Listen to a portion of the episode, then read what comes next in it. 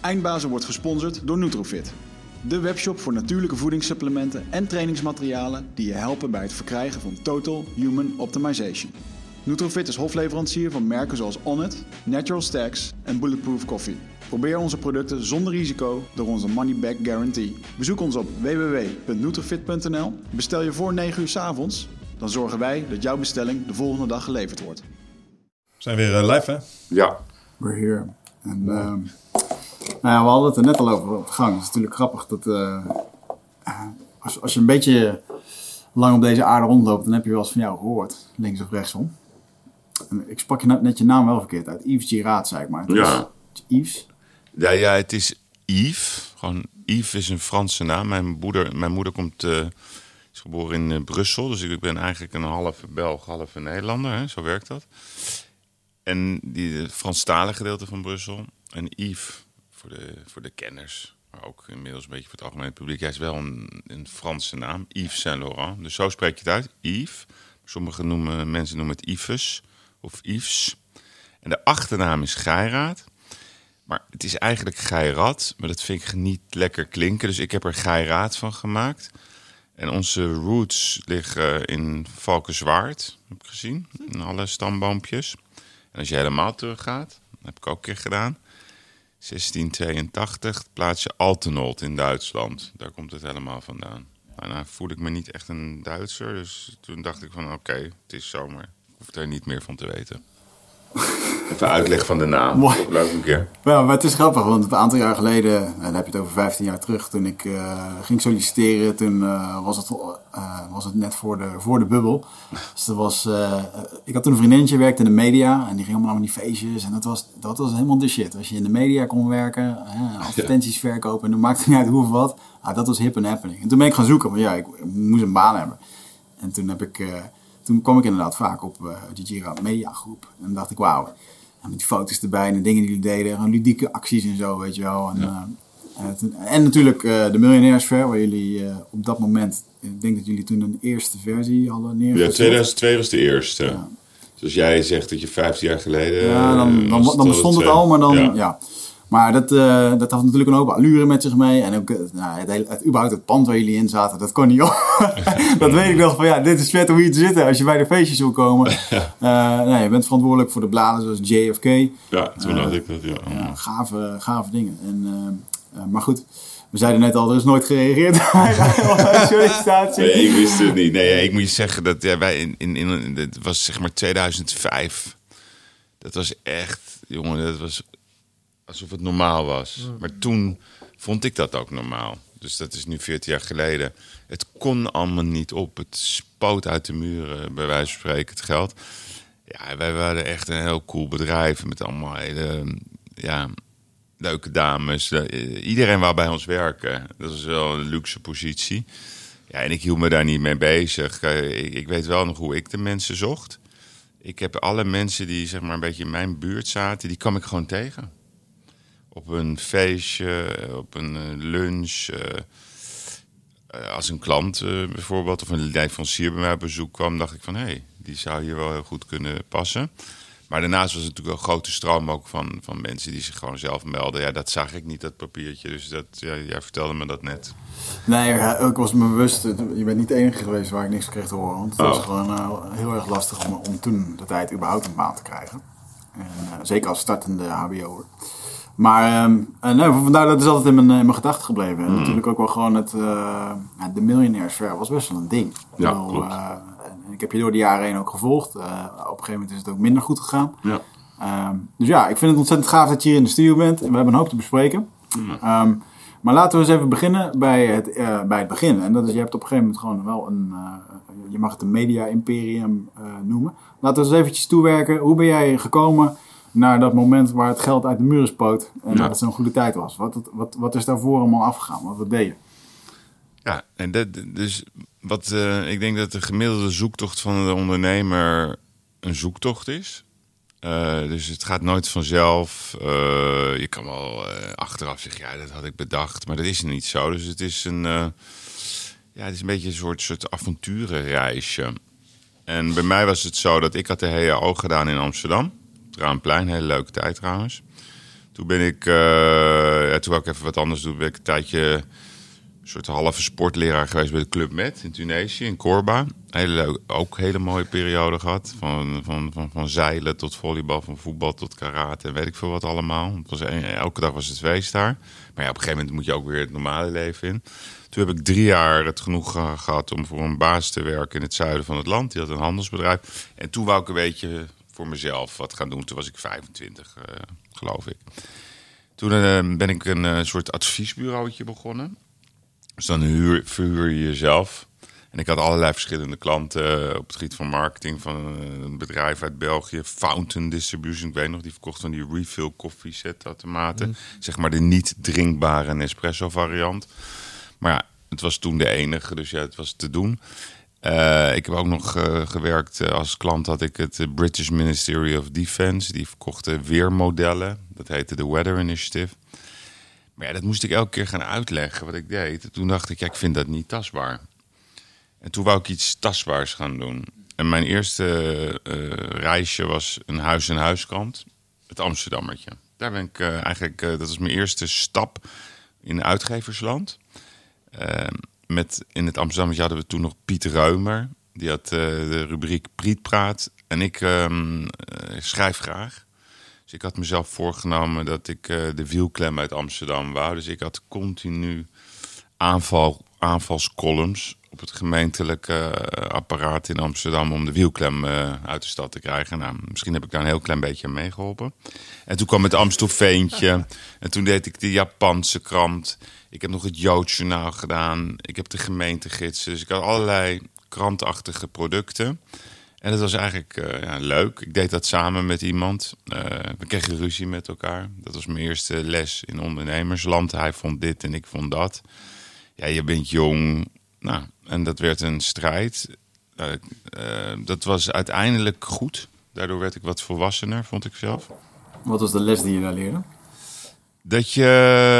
Dat je soms ben je onder de indruk. Als je in een constructie zit met iemand, dan heeft iemand bijvoorbeeld meer status, aanzien, geld. En je vindt iets en dan krop je het op. En ik dacht, ik wil niet meer met die man verder. Ik had niks tegen hem, maar ik vond het gewoon niet fijn. En dan moet je gewoon standpunt innemen. En dan zie je dat consequenties daarvan altijd even lastig zijn op de korte termijn. Maar op de lange termijn komt het altijd goed. Dus er is een gezegde of een spreekwoord. Men lijdt het meest van het lijden dat men vreest. Nou, dus daar heb je hem dan vaak mee te maken. Het is angst. Mm-hmm. En angst is bijna altijd een slechte raadgever. En dan denk je, het moet gewoon maar even die confrontatie. Ja, en dan uiteindelijk word je daar wel beter van. En ook verlost in je hoofd. En toen ben ik eigenlijk in mijn eentje gestart. En dat noemde ik meteen bij de start de Geiraat Media Groep. Dat is op zich heel raar als je weet hoe het gegaan is. Want dat was gewoon een eenmansbedrijf op mijn zolder thuis.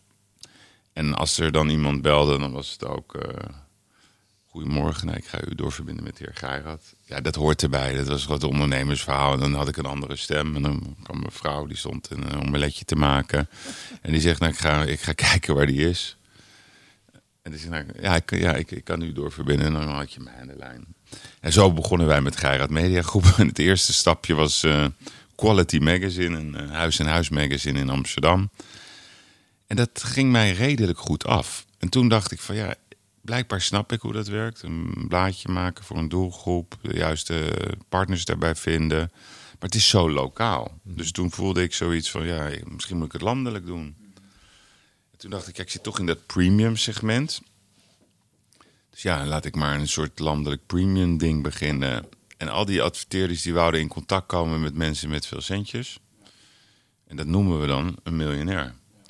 Dus toen dacht ik, dat noem ik gewoon miljonair.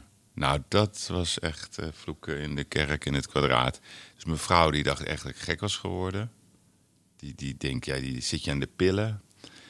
Ik zei, nee, dat is gewoon een blad. Ja, dat lijkt me wel leuk. Mijn broer, die verklaarde hem ook voor gek.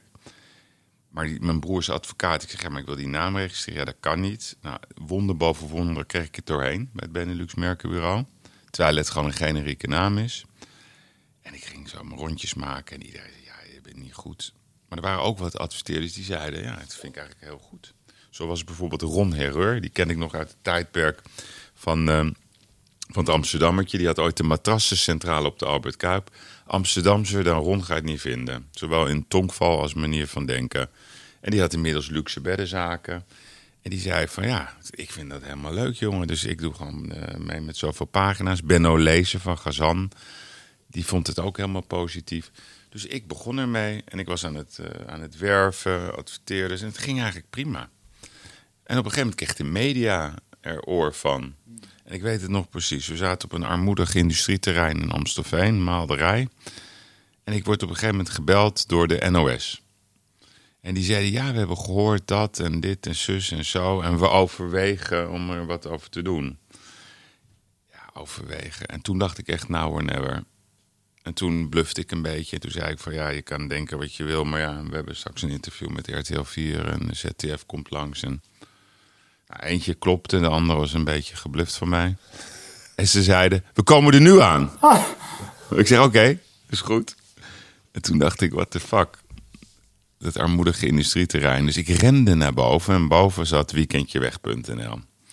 En Ronald Rijpma, die was daar de oprichter van. Die heeft het later ook voor heel veel centjes verkocht. En ik zei, Ronald, je moet me helpen. Joh. De NOS komt. Ik heb geen redactie. Ik zit hier maar op dat armoedige. Dat ziet er niet uit. En je hebt allemaal leuke meiden. Mag ik ze even lenen voor het plaatje? Dus ja hoor, dus alles werd naar beneden gebracht. Stoelen erbij, tafels. En toen kwam de NOS en ik stond alsof er niks aan de hand was. Ja, we gaan inderdaad een blad beginnen over het mooie van het leven. Maar de media, die zei ja, een blad voor de rijken. Terwijl ik nooit heb gezegd, ik wou gewoon hebben over ondernemerskracht, passie. Alles wat je maar kon bedenken. Maar de media meteen voor de miljonairs. En dat ging heel goed, dat interview. En toen zeiden ze, wanneer gaat u een blad beginnen voor de armen? Toen had ik gelukkig de alertheid om te zeggen, ja, dat is er al, de dakloze krant.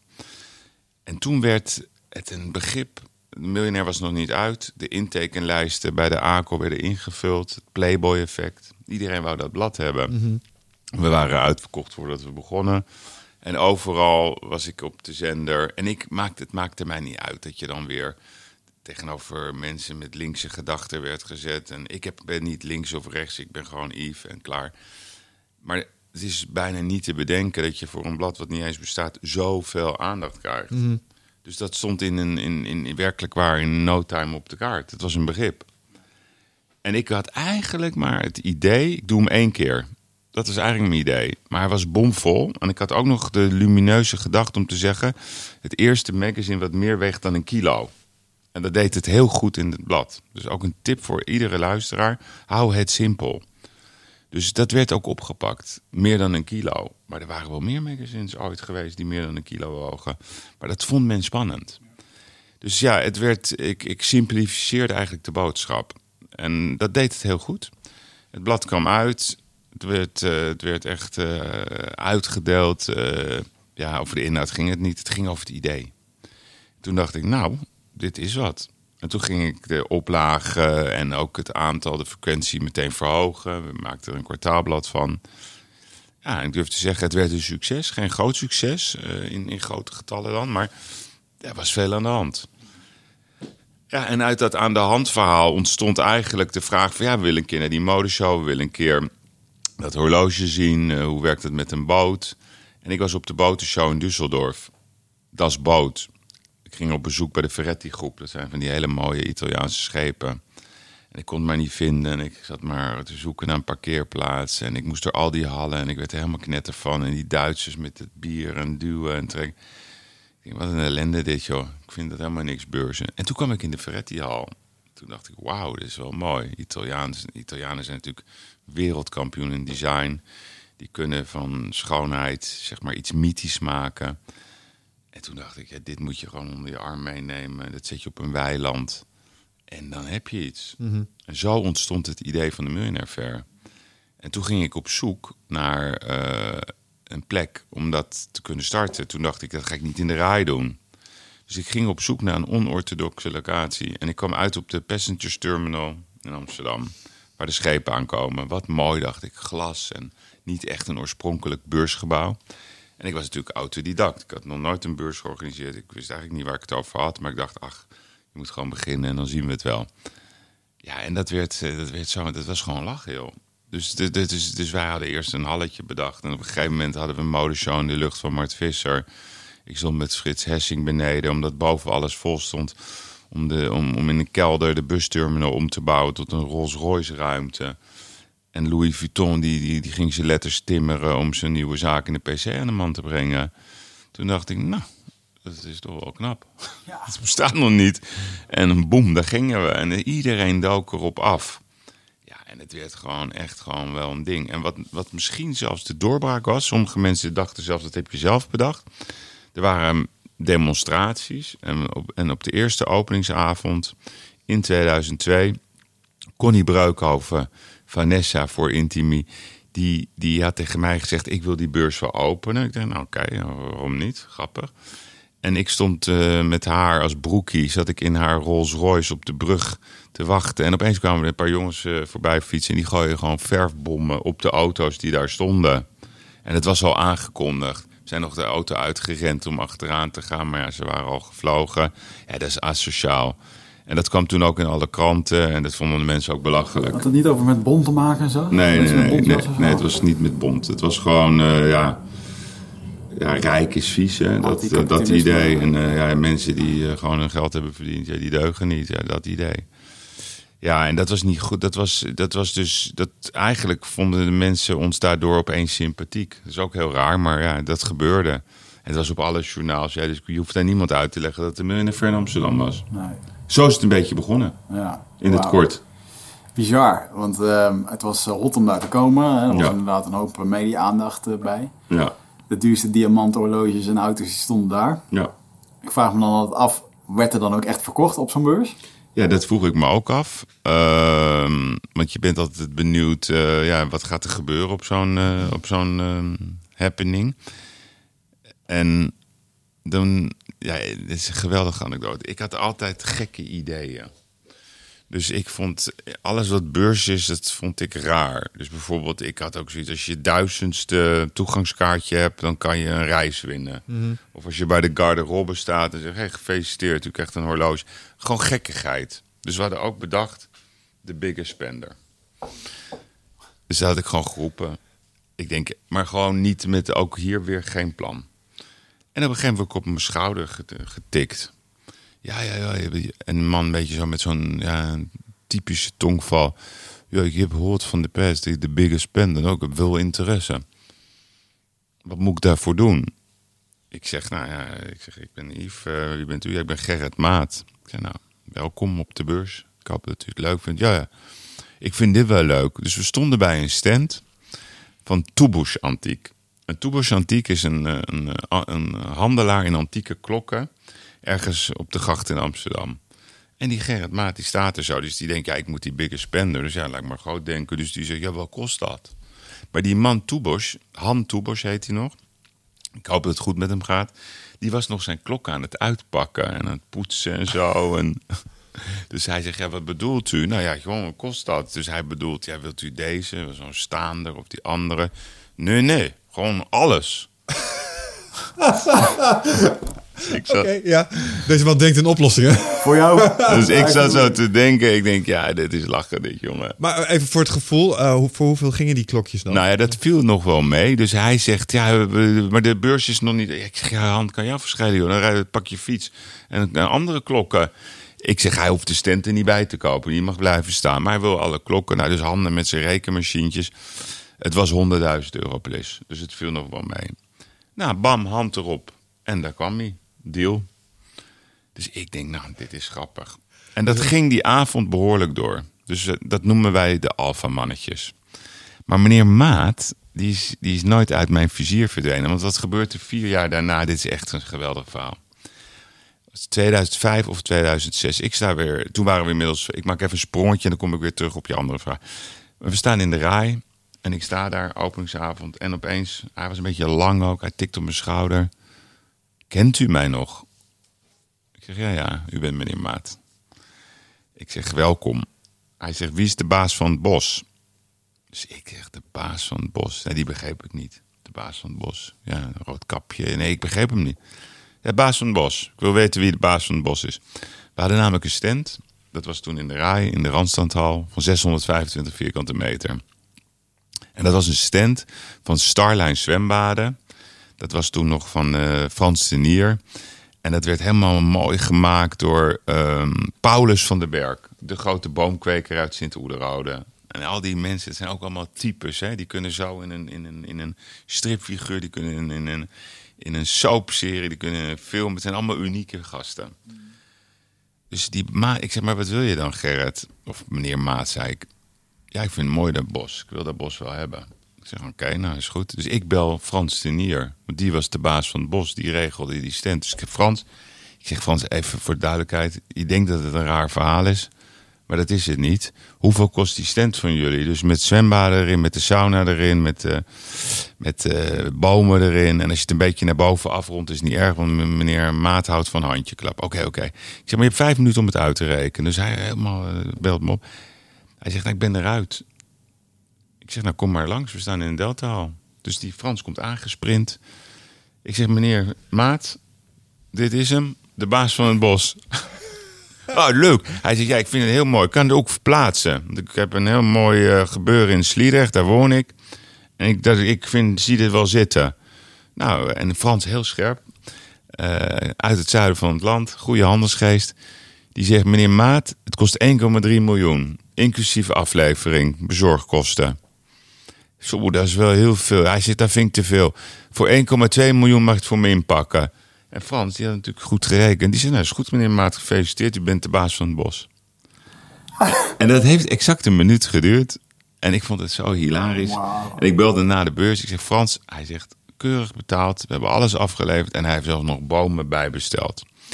Dus op jouw vraag, wordt er gekocht op de beurs? Ja, er wordt heel veel gekocht. Echt heel veel. Sommigen praten erover. Sommigen praten er niet over. Het ligt ook aan de standhouder. Dus ben je handig, ben je alert, doe je dingen. Maar het kan niet zo zijn dat wij 17 jaar na dato een beurs draaien waar geen transacties op komen. Ja, dat gebeurt inderdaad. En dat is ook de bedoeling van de beurs. Mm-hmm.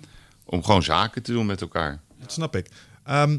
Meneer Maat heette die, hè? Ja. Dat is blijkbaar een type. Ja, is een type, ja. Er lopen er meer rond. Ja. Wat zijn dat voor mensen? Ja, kijk, die vraag is mij best vaak gesteld, hè. Ik denk dat je niet kan generaliseren. Dus jullie vragen het op een veel leukere manier. In de media werd me vaak gevraagd, ja, rijk en zo en dit en dat. Maar zo kan je niet praten, net zoals je niet kan zeggen armen. Dus in de wereld van mensen die succes hebben, zeg ik altijd, dat zijn ondernemers. Ja. Meneer Maat is een ondernemer. Meneer Toebusch, die antieke klokken deed van de gracht, is ook een ondernemer. Frans Tenier, die in de zwembaden. Dat zijn ondernemers. En het zijn bijna altijd mensen die met niks begonnen zijn. Grote trots. En die vinden het ook leuk om te leven. Dus als je kijkt naar geld, hè, en succes, dan heb je dus aan de ene kant de categorie de ondernemers. Dat vind ik per saldo leuke mensen. Uh-huh.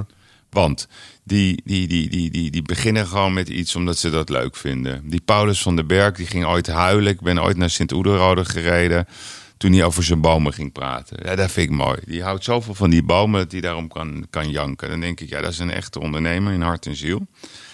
En zo zijn er in ons landje honderdduizenden van dit soort mensen die en gewoon heel hard werken, dag en nacht. Die gaan voor een doel.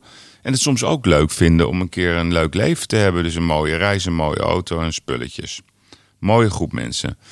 Dan heb je ook nog, zeg maar, oud geld. Wat aan het afsterven is in onze samenleving. Die zijn per saldo zuinig. Die geven niet zoveel uit. Die zijn het liefste ook een beetje verstopt. En die praten ook op een manier wat ik af en toe niet kan verstaan. En ook soms wat ik niet kan begrijpen. Kleine groep. En dan heb je nog het papieren geld. Daar ben ik niet een grote fan van.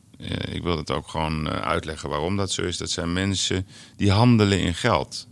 Dat zijn mensen die niet zelf de risico's nemen. Dat zijn mensen die geld verdienen met andermans risico's. En dat noem ik dan het bankiersgezelschap. Hmm. En dat zijn ook mensen, ja, die macht hebben. Ja, die zie ik minder bij ons. Gek genoeg. Daar hebben ze dan wel een mening over. Die zie ik eerder op kunstbeurzen. Ja, Dat zijn andere mensen, laat ik het zo zeggen.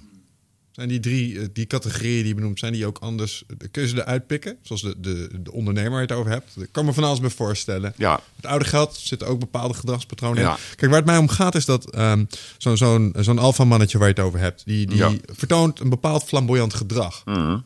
Maar tegelijkertijd heeft ook een bepaalde mate van succes. Mm-hmm. Dus ik vraag mij af of er een relatie zit tussen dat succes dat hij heeft bereikt en dat flamboyante gedrag dat we nu zien. Dat spreekt van een bepaalde zelfvertrouwen. Een bepaald, ik heb er ook snoeihard voor gewerkt waarschijnlijk. Ja. Heeft dat een relatie met waarom die gekomen is, waar die nu is? Ja. Nou ja, kijk.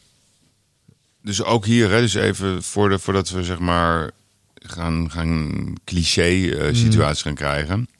Je kan dus niet generaliseren. Dus het is leuk soms om de flamboyante eruit te pakken. Mm-hmm. Maar wat ik wel zie is dat zeg maar de 80-20 regel ook geldt voor de ondernemersgroepen die ik ken. Dus 20% vind ik flamboyant en 80% is rustig, ingetogen, doe maar normaal. Mm-hmm. Ik heb geen mening over wat goed of niet goed is. Dus ik vind dat iedereen moet zelf doen hoe die door het leven wandelt. Als hij maar de normen en waarden van het leven begrijpt. En als je je geld op je eigen manier en op een eerlijke manier verdient, dan neem ik mijn hoedje voor je af. En hoe je voor de rest doet, moet je zelf weten. Ja. Wat je wel ziet, hè, om zeg maar in te gaan op jouw vraag, is dat topondernemers, die zijn wel heel erg gedreven, heel competitief. Die willen heel graag winnen, heel graag scoren. Die staan altijd aan. Die adrenalinespiegel, die is ongoing. Het is bijna 365 dagen topsport wat ze gebruiken. En wat je dan dus krijgt, is door dat continue presteren, mm-hmm, is er behoefte af en toe aan flamboyantie. Ja, aan uitlaatklep. Ja, een beetje uitlaatklep, een beetje gewoon even lekker laten gaan. Ja. Maar niet permanent. Dat is echt gewoon mensen die zeg maar het hele jaar door flamboyant zijn. Nou, echt, dat zijn meestal de mensen die heel graag in de aandacht willen komen of zo. Ik ken dat niet, zeg maar. Ja, oké. Want ik vroeg me af. Dat zijn er maar een paar, laat ik het zo zeggen. Ja, want als je kijkt, en nogmaals, ik snap dat we niet kunnen generaliseren, maar we kijken naar deze meneer en zeggen, hey, die Big Spender Award, hoe win ik die? Ja. Is dat en ik vroeg me af, is dat inderdaad een soort uitlaatklep van, dat kan ik dan eindelijk een keer doen omdat ik er zo hard voor heb gewerkt? Of is dat van, hey, ik wil hier de grootste aap zijn en dat wil ik iedereen wel even laten zien, want ik win graag. Ja, ik denk dat dat gewoon heeft te maken met do you know who I am? Dus dat ken je wel, hè? De do you know who I am principe. Dat zijn de mensen die bijvoorbeeld ergens niet binnenkomen en dan zeggen, joh, ja, maar weet je wel wie je hier de deur weigert? Of iemand die een deal niet gedaan krijgt. Ja, dat is een beetje, dat is de echte alfaman, hè? Dat is overproving who you are. En dat heeft toch te maken met, het heeft altijd te maken met je jeugd, waar je vandaan komt en je wil je graag bewijzen. Ik vind het wel leuk materiaal, hoor, dat soort mensen, als ik dat zo mag zeggen, materiaal. Maar het is leuk, je hebt leuke avonden met die mensen. Je moet niet de hele dag natuurlijk om je heen hebben. Is dat omdat je er een keer aan mag proeven? Of omdat je... Ik vind het leuk als mensen zo ontzettend trots zijn op zichzelf. Dat is heel... je moet er ook om lachen. Maar je komt wel eens met die mensen tegen, die zijn zo ontzettend tevreden met zichzelf. Dat is gewoon bijna bizar. Ja. En dat is heel erg grappig om dat te aanschouwen. Ik bedoel, Louis van Gaal is misschien wel zeg maar de minister van zelfgenoegzaamheid in Nederland. Ik bedoel, mooier krijg je het niet. Dat is wel een hele leuke man, Louis van Gaal. Ja, als iemand zero fucks geeft, dan is hij dat. En dat dat is zo'n zelfvertrouwen. En ook hoe hij kijkt naar je en hoe hij staat. En ik mag hem ook kennen. Ja, het heeft ook iets heel irritants, begrijp ik ook. Tuurlijk. Zeker voor mensen die dat zelf niet hebben. Nee, zeker. Dus dat het stuit ook af. Mm. Maar ik vind het wel, het maakt het leven erg leuk. Dat soort is dat types. Misschien ook omdat je er iets van jezelf in herkent? Nou, ik weet dat niet. Ik begrijp die vraag. Laat ik hem anders stellen. Ben je tevreden over jezelf? Ben je ook zo een die gewoon, gaat best goed? Nee. Ik ben heel kritisch altijd op mezelf. Mm. Ik ben wel gelukkig. Dus dat is iets anders. Ik ben gewoon happy met het leven zoals het gaat. Lijkt me wel iemand die heel kritisch is op zichzelf. En tevredenheid is bij mij eigenlijk bijna nooit aanwezig. Dus ik ben nooit tevreden. Ik vind dat het altijd beter kan. Dus dat is een Sommige mensen zeggen, goede eigenschappen, heel goed. Het is beter, altijd beter willen zijn. Het is ook wel vermoeiend voor je omgeving. Het ligt aan wat je doel is. Als je doel is maximaal voortgang boeken, dan zeker. Als je doel is een fijn leven leiden, dan denk ik niet. Nee, ik wil altijd, als ik iets doe, dan wil ik gewoon winnen. En dan wil ik gewoon dat we de beste zijn. Dus er is nooit tevredenheid. Weet je waarom je dat wil? Ja, dat is toch in je bloed. Kijk, weet je, je kan een DNA-analyse doen. Je kan teruggaan naar je jeugd. Maar ik kom uit hetzelfde huis als mijn broer. Die zit toch anders in elkaar dan ik. We hebben hetzelfde leven gehad. Mooie, vrije opvoeding op straat. Dat was nog Amsterdam. Ja, weet je, je kon lekker de straat op. Dan denk ik, waar komt dat dan vandaan? Ik denk toch ook dat het een dingetje is gewoon wat in je systeem zit. Ja. Mm-hmm. Zo ben je gebouwd. Dat denk ik wel, ja. Dat is heel moeilijk. Kijk, ooit gaan we erachter komen, hè? Hoe dat hele menselijke lichaam in elkaar zit. Ik denk dat we het al bijna weten zelfs. Het is ook wel eng natuurlijk als we dat precies gaan begrijpen. Hoe de hersenen werken, hoe het lichaam werkt. Waarom iemand wel en waarom iemand niet iets kan. Hoe kan die Messi zo krankzinnig voetballen? Ja, dat vraag ik me ook wel eens af. Hoe kan dat? Dus ja, ik denk wel dat er dingen zijn wat in je systeem zit. Dat denk ik wel, ja. We hadden hier vorige week een hersenspecialist, Paul Smit. En die legde het heel simpel uit. Joh, jij bent overduidelijk een testosteronprofiel. Ja, je hebt mensen die zijn een endorfineprofiel. Mm. Die hebben bepaalde karaktereigenschappen. Dat is een soort basisconfiguratie die je hebt. Het gaat heel kort door de bocht. Dat gaf hij ook al wel aan. Ja. Maar je hebt bepaalde basistemplates voor mensen. En daar val je in of niet. En dat heeft een rol in. Ja, ik vind dat zelf een beetje irritant. Dat soort indelingen. Ik heb ook het boek van Swaap gelezen. Ja. Dat gaat natuurlijk ook helemaal tot in detail in hoe onze hersenpan werkt. En ik weet niet hoeveel andere boeken ik tot me heb laten komen op het gebied van psychologie. En dan worden mensen in vakjes gedeeld. Mm.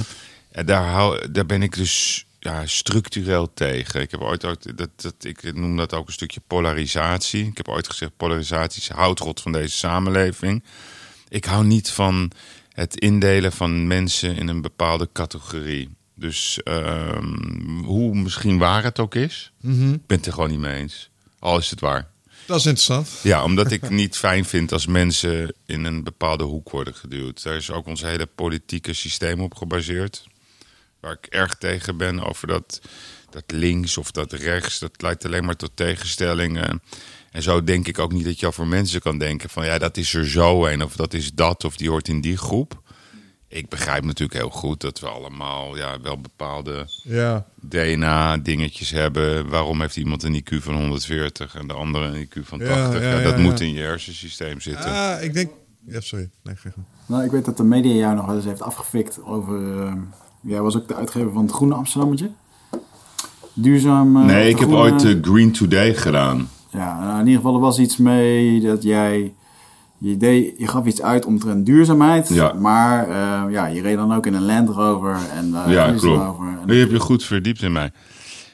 Ja, dat is een schitterend verhaal. Kijk, sowieso moet je altijd opletten wie het zegt. Hè? Dus de media, het kan zomaar een individu geweest zijn of een Twitter-mongool. Ja, ik bedoel, dus je moet altijd oppassen, waar komt het vandaan? Voordat we het gaan neerzetten als een feit.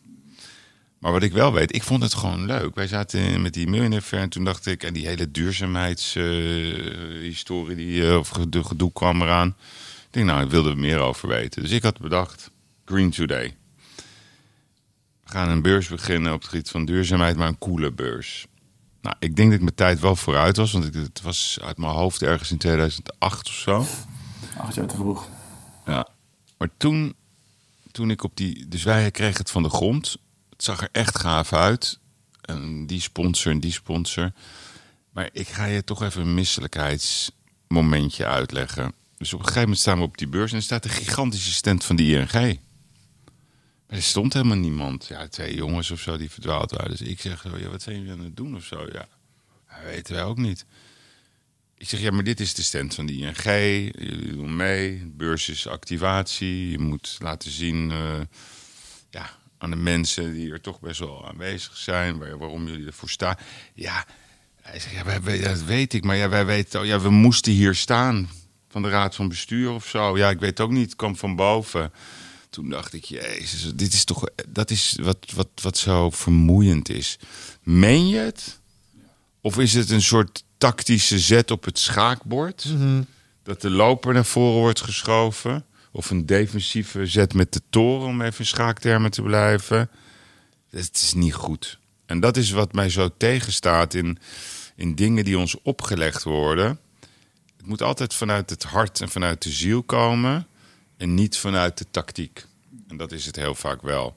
Dus op het moment dat jij tegen me zegt... ja, dat is grappig hè, dat een media iemand... Dat komt allemaal door polarisatiegedachten. Mensen begrijpen niet dat mensen wel 10 verschillende ideeën kunnen hebben over bepaalde dingen. Want ons is geleerd... jij bent zo en jij bent zo en ik ben zo. Mm-hmm. Dat is ons geleerd. Maar ons is niet geleerd dat je bijvoorbeeld...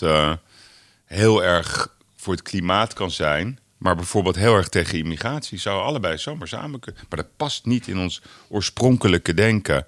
Want dat is hoe wij worden opgevoed. Nou, daar zal ik me structureel altijd tegen blijven verzetten. En daarom ben ik ook... soms doe ik ook dingen die vind ik gewoon leuk om te doen. Omdat dat misschien onverwachts is. Je moet je niet te veel doen, want je moet gewoon een bedrijf leiden... vanuit serieusheid en vanuit gedrevenheid... Maar een beetje de boel wakker schudden, dat kan geen kwaad. Maar heb je het idee dat nu... Want toen jij over die succestijd waar we het over hadden... was het vooral offline media. Ja. Had ik wel het idee dat de televisie had een belangrijke rol. Kon je ook dus heel erg neerzetten in een bepaalde positie. Klopt. Heb je nu vandaag de dag het idee dat het makkelijker is... om wat transparanter te kunnen zijn voor iedereen? Dat je minder onder de druk ligt van wat je opgelegd wordt, als het ware? Ja. Kijk, we leven natuurlijk nu in een ongelooflijk interessant mediatijdperk. Want alles is transparant. Ik bedoel, tijdens een interview vindt fact-finding plaats. Dus je kan wel overdrijven of dingen anders voorstellen dan ze zijn. Maar ja, je gaat eraan. Dus dat kan helemaal niet meer. Dat is goed. Ik denk wel dat dat goed is. De humor moet blijven bestaan. Maar...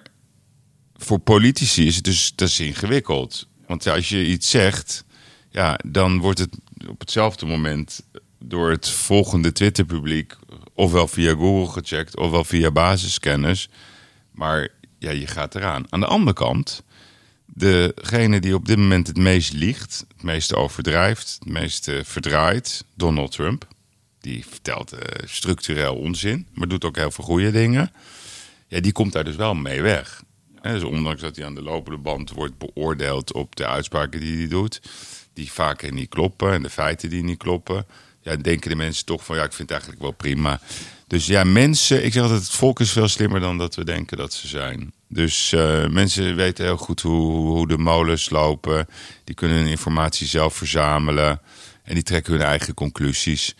En vaak denken ze ook, een beetje overdrijven. Of dat zal me wel. Het gaat uiteindelijk om het einddoel. Dus we hebben een ander mediatijdperk. Mee eens. Wat ik me afvraag toen ik je hoorde zeggen is... maar mensen zijn slim genoeg om zelf te filteren binnen die informatie.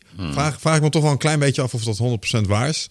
Want wat ik ook zie is dat bijvoorbeeld de hele anti-vax movement...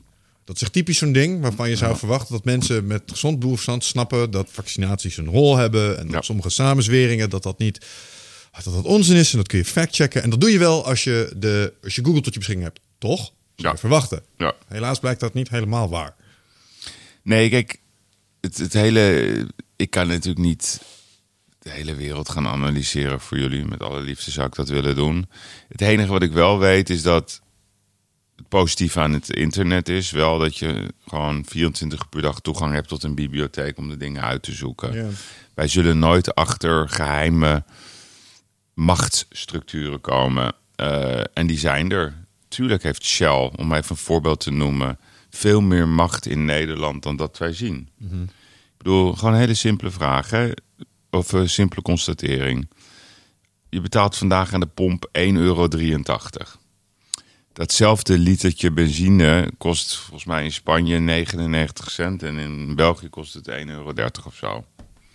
Hoe dan? Mm-hmm. Eén Europa. Dat klopt niet. Dat komt omdat we aan de pomp betalen wij gewoon 73% belasting. We worden gewoon in de maling genomen. De opslag voor de oliemaatschappij is groter. Ja, dat zijn de jongens met macht. Mm-hmm. En dat is niet goed. Dat moet verdwijnen. En dat zal uiteindelijk ook verdwijnen. Ik hoop op een normale manier... Dus zonder gedoe en zonder revoluties. Maar ik vind wel dat de echte macht, want dat is de echte macht, ja, dat moet gewoon een keertje ophouden. Daar ben ik echt heel erg op tegen. Ja. De laatste kaarten zijn beschikbaar voor het Ride of Passage Retreat op 24, 25 en 26 mei. Ben jij erbij? Het is een volgende stap in je persoonlijke groei. Een weekend waarbij de belofte is dat het een tikkeltje oncomfortabel gaat worden.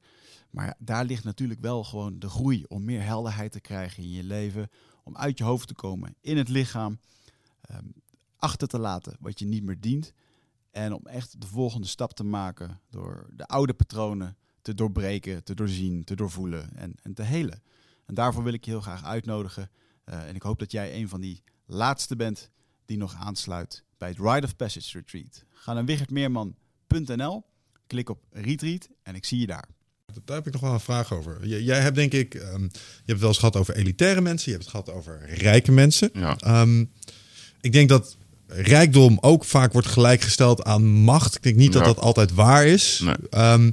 Maar als jij het voor het zeggen had, hè, en je mocht kiezen voor jezelf, wat zou je dan liever hebben? Macht, faam of rijkdom? Want je hebt het hele spectrum wel gezien en ieders segment heeft zo zijn eigen hoofdpijn.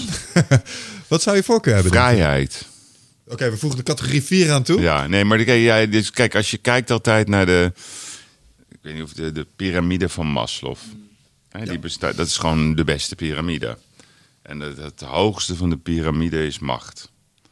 En het laagste van de piramide is die vrijheid. En daarna willen we wat eten. Nou, en zo gaat het door naar zelfontwikkeling, et cetera. Macht is handig, maar macht is vies.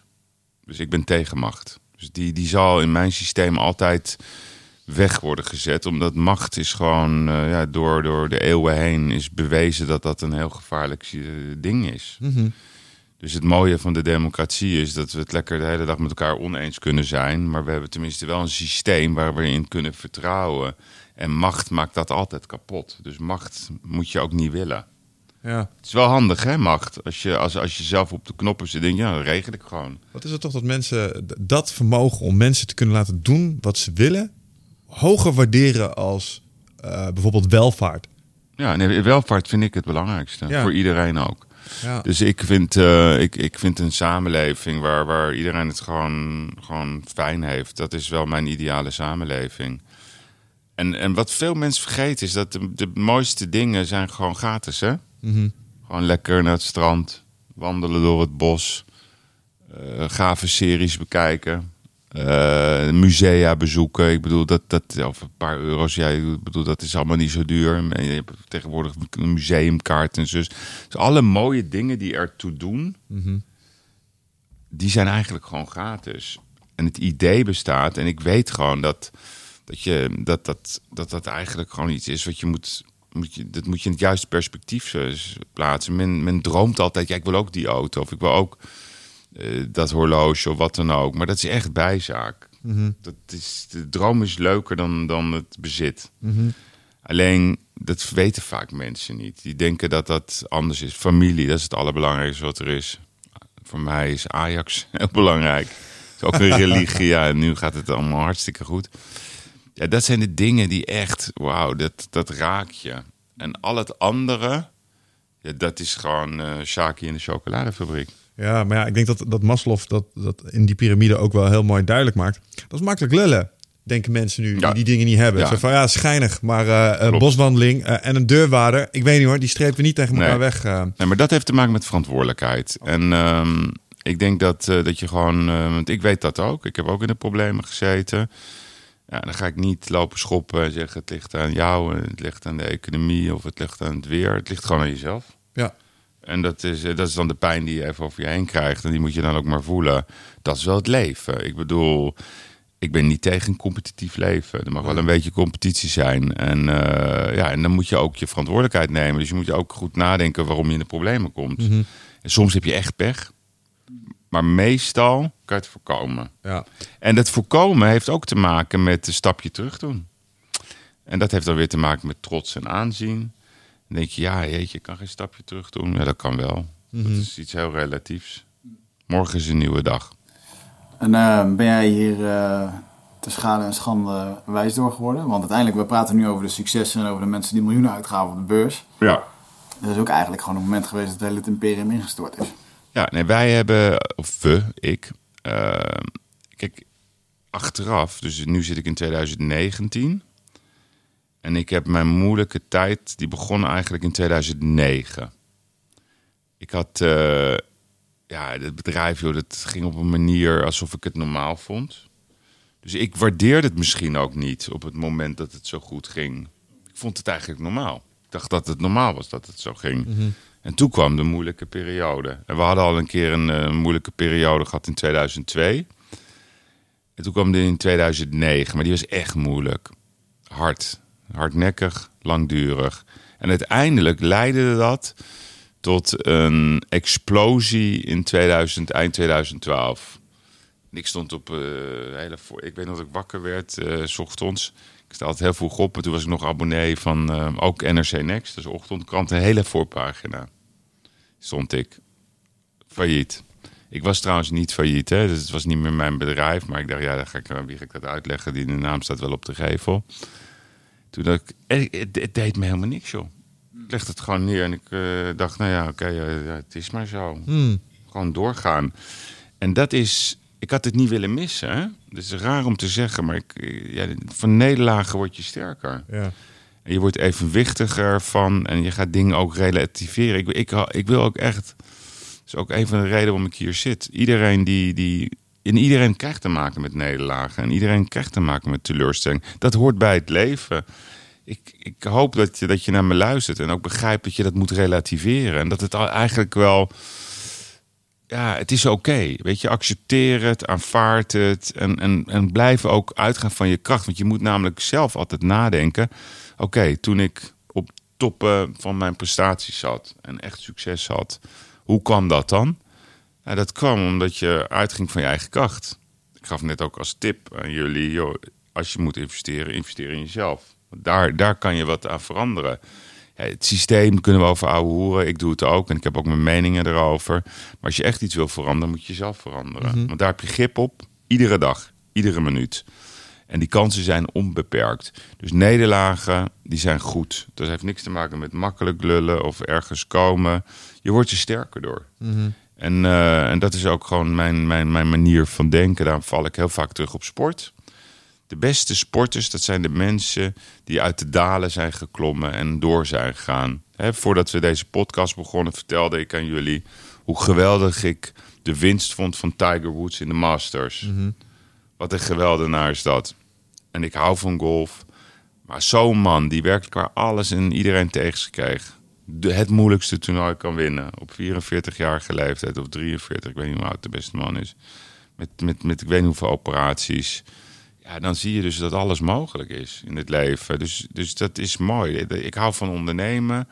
Ik heb zelf beide kanten gezien. Nou, ik ben nu wat ouder. Ik relativeer het allemaal.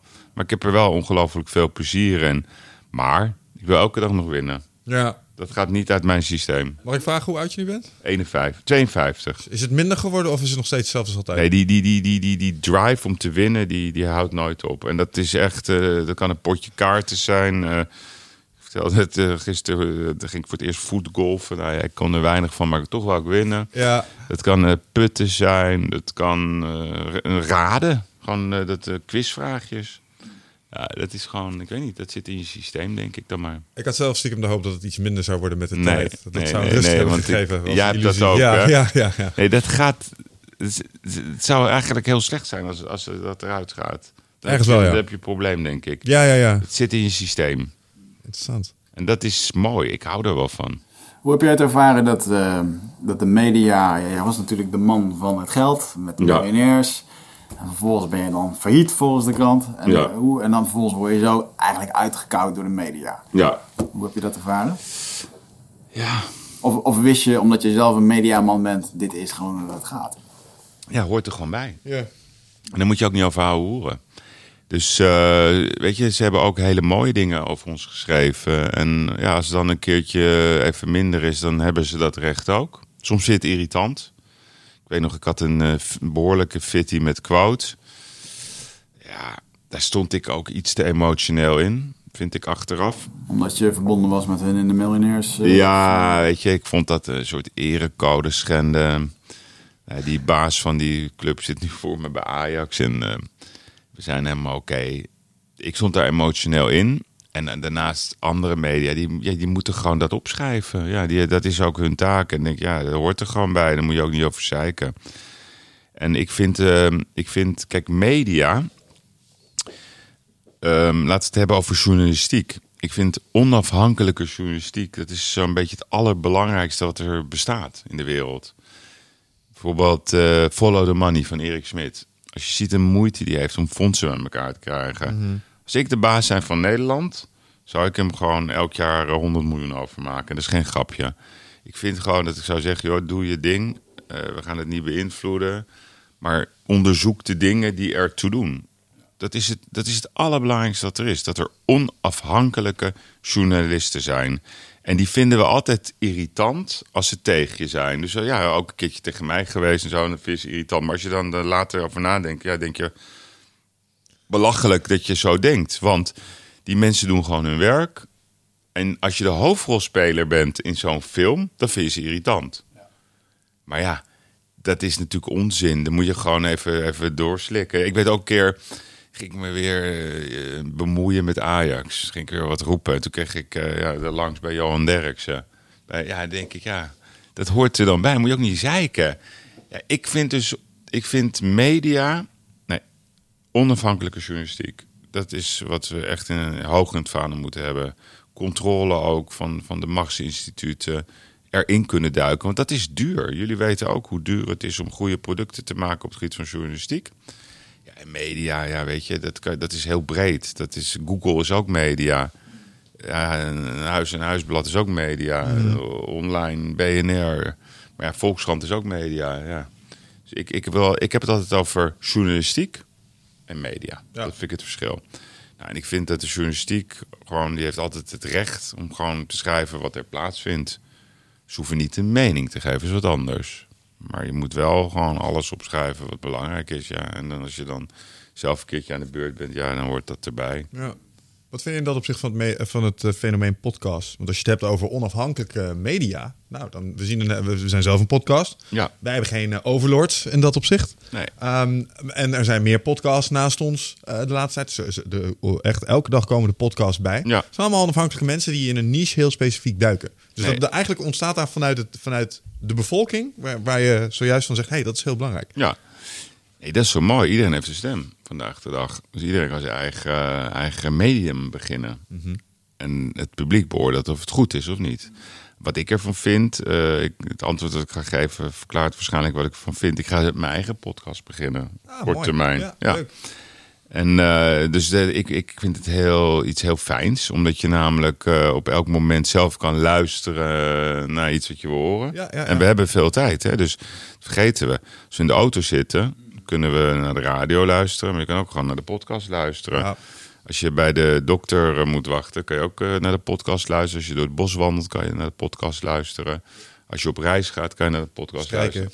Dus er is veel tijd om naar een podcast te luisteren. En wat ik leuk vind van de podcast, is dat het heel ontspannen is. Dus een goede podcast is niet van... hey, hallo, we zijn hier vandaag bij Eindbazen en we hebben als gast... Nee, je gaat gewoon een beetje ouwe hoeren, alsof je aan de keukentafel zit. Ja, het huiskamergesprek. Ja, en men vindt het wel of men vindt het niet leuk. Ja. Maar ik geloof wel in het fenomeen podcast. Gaaf. Waar gaat je podcast straks over? Ik denk dat ik het een beetje kan raden. Maar... Ja, toch over Yves. Dus okay, mijn interessevelden. Dus ik heb hele brede interessevelden. Van politiek tot sport, van kunst tot ondernemerschap. Van literatuur tot wetenschap. Dus ja, ik ga mensen interviewen die mij boeien.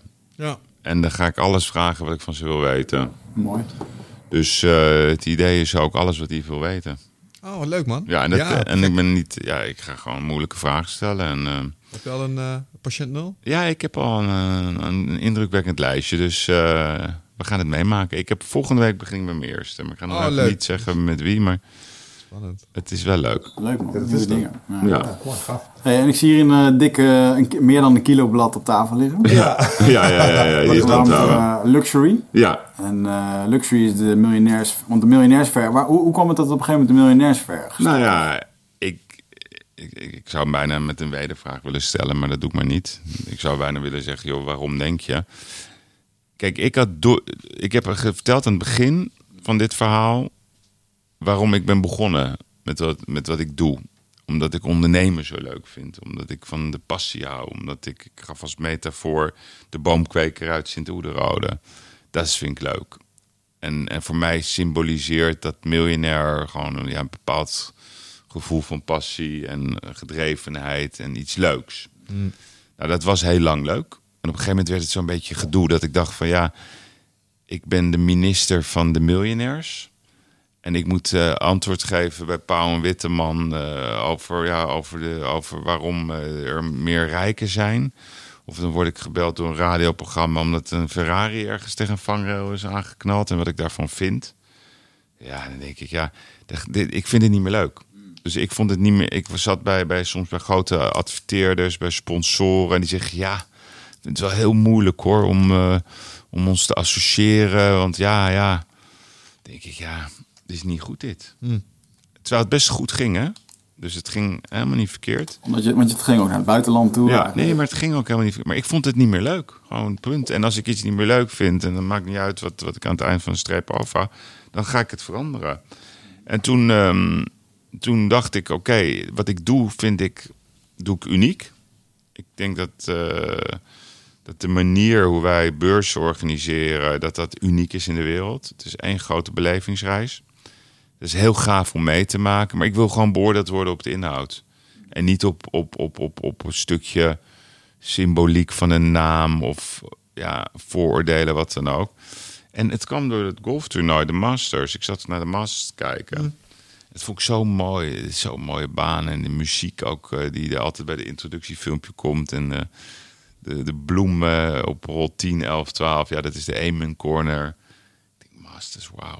En toen kwam de naam Masters of Luxury. En om die naam uit te leggen. En het grappige is, hè, de ene noemt het Luxury Fair en de andere noemt het dit. En het maakt allemaal niet uit. Maar het heet Masters of Luxury. En de Masters, dat zijn gewoon de beste in hun vak. Dan kwamen we weer bij die film te winnen. Dus dat kan de beste meester barbier zijn die bij ons komt. De beste journalist. De beste horlogemaker. De beste op het gebied van bouten.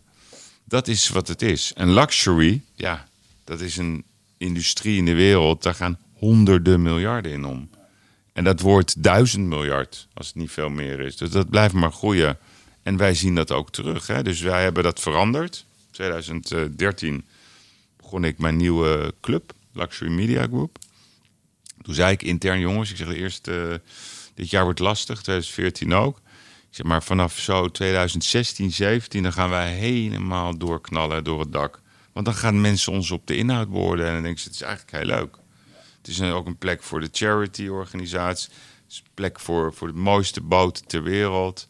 Maar iedereen die bezig is met dat presteren op het hoogste niveau...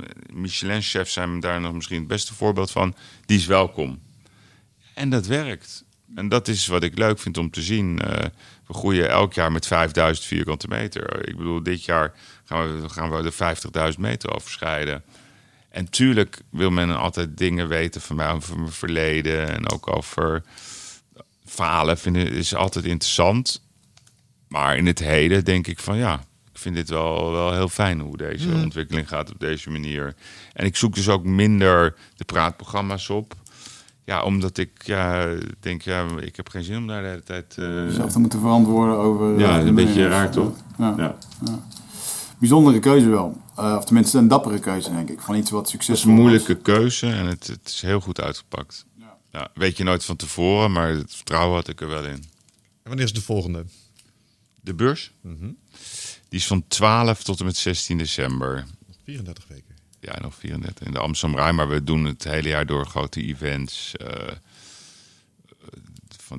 Van Luxury Open, op het gebied van golf dan tot de grote parade in Amsterdam. We hebben onze eigen tv-productiemaatschappij. We maken magazines met hele coole mensen. Ik geloof dat magazines ook vintage gaat worden, als je het begrijpt. Dus je moet niet maandblaadjes doen, maar je moet onvergetelijke edities maken die men wil hebben en ruiken en voelen. Want dat is toch het mooiste dat er is. Boeken bewijzen dat, hè? Mm-hmm. Ik bedoel... ga maar even kijken wat alle professoren op het gebied van online boeken hebben geroepen. Er zou nooit meer een boek in worden gekocht. Nou, daar worden nog nooit zoveel boeken gekocht. Ja. En het leukste is, als je de jeugd vraagt, wat heb je liever? Dan zeggen ze, de echte lezers, dat boek. Want dat is wat je kan voelen en dat is waar je mee kan rondlopen. Kijk, het gaat om de jeugd, hè? Dus dat vind ik wel mooi om te zien. Dat die dan die boeken toch... Ik ben niet van de afdeling, vroeger was alles beter. Mm. Maar ik vind, er zijn wel heel veel dingen van vroeger die wel heel leuk zijn. Daar heb ik nog een vraag over trouwens, over de jeugd. Als je kijkt naar deze manier van leven. Ja. De nieuwe, zeg maar... Ik denk dat we veilig zijn als ik zeg dat we iets socialistischer worden steeds. Generatie op generatie, zeker als het goed gaat. We zijn steeds meer van het delen aan het worden. Denk je dat de volgende generatie, hoe denk je dat die aankijkt tegen zoiets als Masters of Luxury? Nou, ik denk... Vinden ze dat mooi of is dat toch een beetje voor de oude rijken? Of? Nee hoor, want wij proberen gewoon voor iedereen er te zijn. Ik bedoel, je moet wel van experience luxury houden. Want dat is eigenlijk wat we doen. En van mooie dingen. En als je dat niet leuk vindt, ja, dat kan ook. Dat is geen probleem. Nou, wat ik wel zie is dat jongeren gevoelig zijn voor goed. En dat is heel mooi. Maar ik wil wel dat ze goed worden geïnformeerd. Hè? Dus je hebt bijvoorbeeld gezien met de klimaatlobby dat onder de jongeren goed doet. Maar als je dan met jongeren gaat praten. Ik zeg, jongen, wat bedoelen jullie dan? Dan weten ze het niet. En dan worden ze ook niet correct geïnformeerd. En dat is wat ik politiek heel kwalijk vind. Want ja, je moet wel, vooral de jeugd, die moet je gewoon heel goed informeren. En eerlijk ook. En transparant daarover zijn. En niet zorgen dat ze dan achteraf daarin teleurgesteld raken. Ik merk wel in Nederland dat de jeugd wel goed hart heeft. En dat is mooi om te constateren. En ja, dat er ook een hoger gevoel van delen is. Dat noemen we dan de eerlijkere wereld. Alleen laten we even één ding niet vergeten. Als we het hebben over lijstjes. Nederland is een fantastisch land. Is een sociaal land. Doet het op alle lijstjes het beste. Mm-hmm. Als je kijkt van welke landen in de wereld. En dat kan de gelukkige lijst zijn. Dat kan de eerlijke lijst zijn. Allemaal van die lijstjes. Kom je altijd Nederland tegen. Nieuw-Zeeland. Australië. Noorwegen. Zweden. Canada, de landen waar wij denken van... hé, dat zijn goede landen. Dat zijn landen, en dat is denk ik het belangrijkste... waar vrouwen de meeste rechten hebben. Daar gaat het om. Hoe kan dat nou? Dat ik hier moet gaan uitleggen... dat vrouwen rechten moeten hebben. Dat homo's rechten moeten hebben. Maar dat is nog steeds zo, dat in de wereld... dat niet het geval is. Dus als je nou zegt van... we willen een goede wereld hebben... dan zeg ik, dan moeten we altijd de macht aanpakken. En macht is ook iets wat bij een regering kan zitten. Want ik zie ook in de wereld die ik natuurlijk... in de reis die ik heb gewandeld, als ik in Rusland was... Ja, wie had daar het geld? Ja, dat is gewoon dat zijn de Doema-leden. Mm. Dat zijn de mensen die daar gewoon in de regering zitten. Dat is de Rutte, bij wijze van spreken, van Rusland. Ja, dat is natuurlijk raar. Poetin is een van de rijkste mannen ter wereld. Mm-hmm. Nou, moeten we daar iets van vinden? Ja, vind ik wel. Oliesheiks kopen voetbalclubs op. Moeten we daar iets van vinden? Ja, dat vind ik ook. Ik vind dat geen goed verhaal. Hmm. Dat is wat ik vind dat we waar wat tegen moeten doen. Dat moeten we veranderen. En ondertussen moeten we in ons land... natuurlijk zorgen voor goede zorg. Dat moet. Ik weet hoe belangrijk het is. Mijn vader die zit nu al best wel een tijdje in een verzorgingshuis. Dan ga je het begrijpen van binnenuit. Het kan niet goed genoeg, zeg ik altijd. Maar het moet wel allemaal kunnen. Het moet ook realistisch zijn. Maar we moeten niet onszelf... het negatieve inlullen. We doen het hier hartstikke goed. We moeten meer geld investeren in plezier. We moeten meer met elkaar doen. We moeten meer naar elkaar luisteren. Ook meer lokaal doen. En vooral jongeren daarin betrekken. En kappen met polarisatie. En vooral onze kennis en onze manier van leven en denken... overbrengen op andere landen in de wereld. Mm-hmm. Dan gaat het hele systeem kloppen. Zei professor Geiraat. Heb je wel eens, vergeet je wel eens om plezier te maken? Of vergat je wel eens om plezier te maken? Nee, ik niet. Inmiddels niet. Vroeger wel. Nee, ik maak heel veel plezier. Dus ik neem... dus ik bijvoorbeeld, dus waar heb je dan plezier? En het allergrootste plezier heb ik toch wel met mijn familie... en met mijn vrouw en de kinderen. Ja, heel cliché. Maar als ik nou denk over... ja, plezier, ja, voetbal. Dat is echt...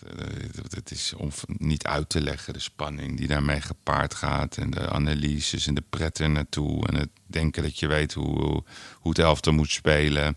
De talloze lijstjes. Weet je hoe leuk dat is om met je potlood... Jij zit hier, ik weet niet of ze dat kunnen zien op beeld... maar allemaal tekeningetjes te maken. Ja, nou, dat doe ik dan met opstellingen. En dan 4-4-2, 5-3-2, 3-4-3... Allerlei verschillende systemen. Ja, dat tekenen, dat is wel leuk. Daar heb ik plezier in. Ik hou van varen, de vrijheid van varen. Ik hou van golfen. Ik hou van buiten zijn vooral. Ik hou van de natuur. Maar ook gewoon naar de bioscoop gaan. Mm-hmm. Dan ga ik niet naar Pathé. Ja, ik bedoel Pathé niet onaardig, maar dat vind ik zo'n cinecenter bij het Leidseplein. Zo'n traditionele bioscoop. Lekker dat je nog met een drankje naar de mooiste films kijkt. Ik ben gek op film. Ik hou van echt mooie films. Laatst ook de Green Book gezien. Wat een geweldige film is dat. Muziek. Er zijn zoveel dingen die leuk zijn. Naar musea gaan. Dus, het weekend ga ik eerst naar de Kabbalah-expositie. In het Joods Historisch Museum. Laatst naar die prachtige expositie van David Hockney. Als je vraagt naar Amsterdam, ben je aan het Rijksmuseum is geweest? Moet je schrikken hoeveel mensen niet eens naar het Rijksmuseum gaan. Oh, jullie moeten... jullie ook niet, hè? Ik ben wel geweest weer. 2 keer afgelopen. Ja. Oh, kijk, gelukkig. Nee, maar er zijn zoveel leuke dingen te doen. Ja, dat is plezier. Lezen is ook een plezier. Mm-hmm. Luisteren is ook een plezier. Naar mensen luisteren, naar debatprogramma's kijken. Ja, dat vind ik leuk. Maar ook gewoon... gewoon lekker naar lekker zo'n Netflix-serie. Gewoon een lekker ruige Netflix-serie. Kan ook heel leuk zijn. Ja, bijvoorbeeld. Ik heb nog een goede tip voor Netflix. History of Rome. Zo, die is net online, hè? Oh, jongens, binge die shit. Heb je hem gezien? Nee. Dat is echt geweldig. Je prikkelt me. Ja, nou ja, het past wel een beetje bij de discussie waar we het over hadden. Want ik moest eraan denken, omdat toen we het hadden over macht en rijkdom. Ja. Het is eigenlijk een soort serie... maar wel met historici ertussendoor. En je hebt een narrator die er à la een documentaire overheen lult... maar je hebt wel acteurs die het allemaal uitspelen. En het wordt best goed geacteerd. Nou ja, hoge productiewaarde. Prachtig. Maar daar ging het dus inderdaad over macht. En dat sommige mensen, ondanks dat... als je ernaar zit te kijken, denk je... Cesar, waarom doe je niet gewoon wat de Senaat zegt? Want je kan rijk zijn, maar je blijft nu doordrukken... omdat je macht wil. Nee, maar macht, rijk en macht... het is zo'n ander iets, hè? Dus... ik vind gewoon iemand die... zo'n Marcel Boekhorn bijvoorbeeld. Dat vind ik gewoon een topkerel. Die is heel rijk. Mm-hmm. Maar die man die deugt gewoon. Die deelt met iedereen. Die heeft plezier. Die heeft zijn dierenpark. Die steunt nek in al zijn anonimiteit. En op een gegeven moment kan dat niet meer anoniem blijven. Dan komt het eruit. Ik zie wat die man af en toe aan donaties doet. Mm. Ja, die heeft misschien meer... die heeft miljarden, weet ik veel. Het interesseert me ook niet. Maar dat is echt een schitterende ondernemer. En dan is het, die moet je eren, dat soort types. Want die doen zoveel terug voor de samenleving. Die zetten zoveel mensen aan het werk. Die geven zoveel goede doelen. En dat is ook niet iemand die zijn macht zal misbruiken. Als hij die überhaupt heeft. Maar wat ik bedoel met macht. Dat heb ik net in algemene bewoordingen proberen te omschrijven. Ik noemde Shell als voorbeeld. Ik noem... buitenlandse koninkrijken als voorbeeld. Dat is macht. Ja. En dat is wat we altijd moeten bestrijden. Want dat is ongezond. Ja. Nou, dat zag je in die serie dus ook. Dus als je dat fascineert, dat hele spel. Ik zou hem zeker kijken. Nee, heb ik een tip ook nog voor jou. Wow. Casa de Papel. Ik heb hem voorbij zien komen in de lijst. Ach, waar gaat het over? Eigenlijk ook over macht. Dat gaat over El Professor. Die een groepje ongeregeld bij elkaar weet te verzamelen. Die geeft dat groepje ongeregeld allemaal verschillende hoofdsteden als naam. Dus de ene heet Moskou en de andere heet Helsinki. En die hebben als idee gevat, we gaan de Spaanse bank kraken. Maar op een manier die niemand pijn doet. Dus we gaan extra geld drukken. En meer vertel ik niet. Het is meeslepend goed. Leuk. Meeslepend goed. En er komt deel 2, ik kan niet wachten. Ja. Maar jij hebt nog het geluk dat je deel 1 kan bekijken. Oh ja, want je hebt nu een soort postnatale depressie van... dat is zo goed. En ja, exact. Ja, dat ken ik. Hey, even compleet iets anders. Maar iets wat je in de voorbespreking zei... en dat had te maken met toeval, bijgeloof en de kracht van visualisatie. Ja. Dat zijn dingen waar jij dingen mee doet en die je hebben gebracht... tenminste in jouw overtuiging waar je nu staat. Kun je daar eens iets meer over vertellen? Toeval en bijgeloof vond ik een interessante. Ja. Hoe heeft dat effect gehad op jouw leven? Nou ja, kijk, ik heb ooit zelfs een grapje gemaakt in een interview over de Volkskrant, op de Volkskrant, dat ik zelfs het weer kon visualiseren. Maar dat had te maken dat wij heel vaak met de openingsavond altijd hoopten op een regenvrije entree. Mm-hmm. En ik heb ooit meegemaakt in Shanghai. Daar zat ik midden in de stad deden wij de Millionaire Fair. Deed ik samen met mijn partner David Song. En de avond ervoor zaten we daar in de 50ste verdieping. En daar waren tyfoons op komst. En dat gebeurt wel eens in dat gebied, dat het kan echt stormen. Ik zei, nee, dat komt goed. David, echt, don't you worry. Maar hij liet me zien rode vlekken op het scherm. En ik zei, nee, dat komt goed. En het verdween inderdaad. En dat is ook een keer gebeurd in Noordwijk. En daar gingen we toen een grapje over maken. Maar ik heb dat toen een keertje niet goed uitgelegd. Alsof ik het weer kon beïnvloeden. Maar ik had wel gezegd. Maar wat wil dat zeggen? Dat, ja, ik geloof wel in ongrijpbare dingen. Dus ik geloof in het lezen van iemands handpalm. Want in de hand staat heel veel. Aan de binnenkant van de hand. Dus ik kijk graag naar iemands binnenkant van zijn hand. Mm-hmm. Dus dat laat iets zien. Je kan handlezen zelf ook? Nee, dat is wat anders. Want dat is echt een vak. Okay. Maar ik kan het een beetje. Oh. Dus ik heb me erin verdiept. Ik vind het interessant. Ja. Veel lijnen. Dus, ja. Veel ervaringen. Veel pijn. Maar... ja, en lachen maar om. Ja, hij gaat nu erom lachen. Dat is niet... Ja, oké. Okay, ja. Ja. Oh, nee, joh. Als het hier over spiritueel gedachtegoed gaat, dan zit je hier... Dat is hij mijn vriend. Hoor. Nee, maar ik hou heel daarvan. Dus ik heb ook veel van die kamertjes bezorgd. En sommige mensen zeggen waanzinnige dingen. En sommige mensen praten onzin. Mm-hmm. Maar ik ben ook wel eens geweest bij iemand in Den Haag. Dat ik denk van, ja, hoe weet ze dat? Ja. Dat kan niet. Ja. Ik weet ook nog een keer dat ik bij Uri Geller op bezoek was. In Londen, in zijn huis. Toen ging ik hem interviewen. En toen zegt hij tegen mij... Oké, you want to do some transferring with me? Dan moest ik iets tekenen. En hij ging dan vertellen wat ik tekenen. Maar ik ging echt met mijn hele lichaam op die tekening liggen. En ik ging echt zo bewegen. Ik denk, ja, dat kan hij niet zien. Echt zo ver ging ik. En hij tekent gewoon... Ik had een soort ridicuul poppetje getekend met een huid. Het sloeg helemaal nergens op. En hij tekent het na. Ik zeg, ja, dat kan toch niet? En hij wist ook dat er iets met mijn afspraak aan de hand was. Want ze waren met het kantoor daar naartoe gegaan. Dus ik zou hem interviewen. Daarna zouden we lekker in Londen wat gaan doen. Ja, en al die mensen die mee waren, die waren aan het wachten bij Harrods. Maar Harrods was dicht. Dus hij voelde dat. Ja, daarnaast denk ik dat dingen, energie, bijgeloof... Ja, heeft dat een betekenis? Het is een hele complexe discussie. Wat is de betekenis van spiritualiteit? Wat is de betekenis van de Chinese astrologie? Kunnen we daar wel of niet wat mee? Ja, ik geloof heel erg in het kijken naar mensen, hoe ze zijn. Ik denk dat ik dat kan zien ook, hoe mensen zijn. En dan heb je het ongrijpbare gedeelte. En het ongrijpbare gedeelte, dat is het visualisatiegedeelte. En ja... Als ik kijk naar 30 jaar ervaring met mezelf... Hè, dat je bezig bent met prestaties... dan is wel mijn conclusie... dat als je positief visualiseert... dat je meer bereikt dan als je zegt... het gaat toch niet lukken. Ja. Ja. Dus ik hou niet van ratelbandachtige filosofieën... maar ik hou wel heel erg van het... zien en nadenken over iets wat je wil. Ja. Dus bijna denken, oké, dat is hoe ik het wil dat het gaat lukken.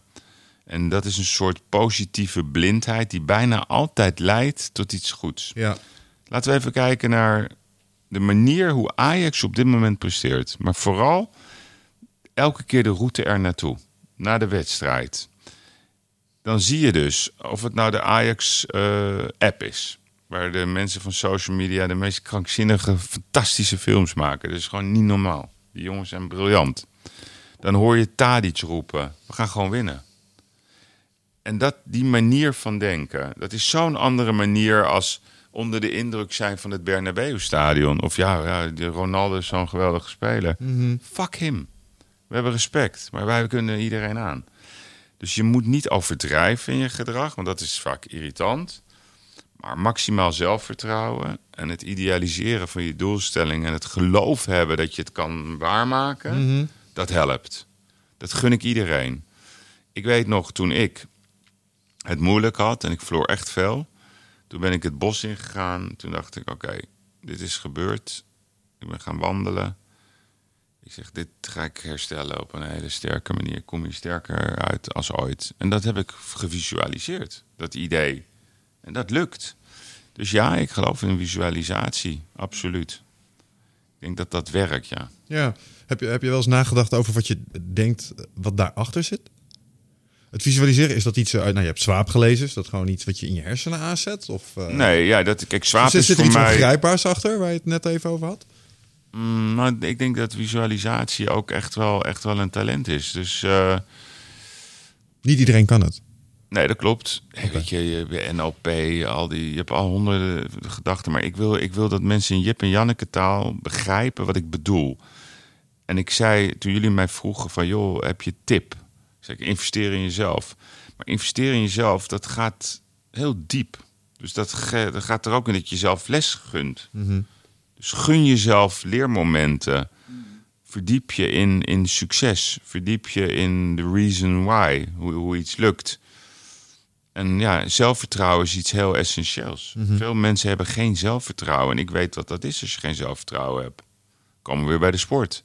Als jij voor de goal staat, je moet die penalty nemen, je hebt geen zelfvertrouwen, dan mis je hem. Mm-hmm. Als jij gaat staan, dan knal hem er gewoon in. Dan knal je hem er ook in. Dat is ook met golf. Als je gaat putten, een put van 5 meter, lijkt makkelijk. Als je hem visualiseert, dan lukt hij bijna vaker dan dat hij niet lukt. Ik wou zeggen bijna altijd, maar dat is overdreven. Ja. Maar hij lukt wel heel erg vaak. Dus ja, ik weet gewoon dat mensen zoveel meer kunnen. Mensen onderschatten de talenten die ze hebben. Ik ga altijd op zoek naar iemands talent. Zo denk ik ook. Ik kijk niet wat iemand niet heeft. Ik kijk wat iemand wel heeft. Wat hij niet heeft, ja, dat heeft hij niet. Dan moet je zorgen dat je dat oplost. Dat je dat camoufleert. Of dat je het accepteert, of whatever. Mm-hmm. Maar iedereen kan iets. Iedereen is ergens goed in. En dat is wat je bij jezelf moet ontdekken. En dat is ook wat je moet visualiseren. Dat is waar je in moet geloven. Ik heb heel vaak dingen gedaan en geroepen. En dan zei ze, ja, dat kan niet. En dat kon dus wel. En ik ben ook met niks begonnen. Hè? Ik bedoel, het is niet zo dat ik een kruiwagen had. Of een tas. Nee, niks. Mm-hmm. Dus het kan. Alles kan. En je moet gewoon bepalen voor jezelf wat je wil bereiken. En ook verliezen kan. En winnen kan ook. Allebei kunnen ze. En daarbij helpt visualiseren. En dat is niet een soort ingewikkeld iets. Want mensen gaan denken, oh, dat is heel ingewikkeld. Nee, dat is gewoon... Dat heeft te maken met kracht. En het geeft je ook energie. Dus ook je lichaam is je energiebron. En daar moet je ook in investeren, in die eigen energiebron. Dat is waar, geloof ik, waar je het meeste invloed op hebt. Ja. En andere dingen hebben we geen invloed op. Dat is wat in de boeken en in de geschiedenis geschreven staat. Ja, beheersbaar, onbeheersbaar zou directeur van VSV hebben gezegd. Wie is in dat opzicht een inspirator voor jou geweest? Ja, dat is zoiets van, ja, wat is de beste film? Of wat is je beste... Nou, laat ik het anders zeggen. Wat is het mooiste boek? Laat ik het anders zeggen. Als jij nou met wie dan ook, of die nou overleed, of die nog leeft of niet, een kop koffie mag drinken en een gesprek mag voeren, wie zou dat dan zijn? Ja, die vraag is me ook wel eens gesteld. Ik laat me inspireren door de omgeving. Dus voor mij is het leven mijn inspiratiebron. De mensen die ik tegenkom, dat onthoud ik. En ik onthoud vooral goede dingen. Negatieve dingen kom je ook tegen. Moet je niet onthouden. Moet je voorbij je af laten glijden. Daar kan je allemaal weinig mee. Dus ik heb niet lijstjes. Ik kan je echt honderden mensen noemen die mij boeien of geboeid hebben. Dus ik vind het moeilijk om het aan één persoon te koppelen. Het lukt me gewoon niet. Dus als jij zegt, noem maar 10 uit de sport, dan noem ik je 10. Noem maar 10 uit de politiek, noem ik er 10. Noem maar 10 uit de muziek. Het zijn er zoveel die ik op een of andere manier inspirerend vind. Ja, dat kan. Ja. Dus ja, dat is hoe ik er naar kijk. En als een favoriet boek, wat iedereen moet lezen?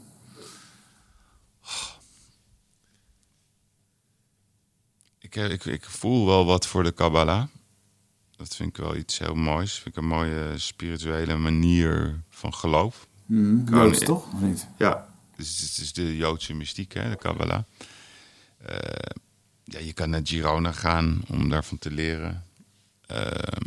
Je moet het ook echt ontleden. Levenskunst. Ja, het is levenskunst. En ik vind religie heel erg ingewikkeld. Omdat door religie heeft iedereen ruzie met elkaar. Onafhankelijk welke religie het is. Ik bedoel, tegenwoordig krijgt de islam overal de schuld van.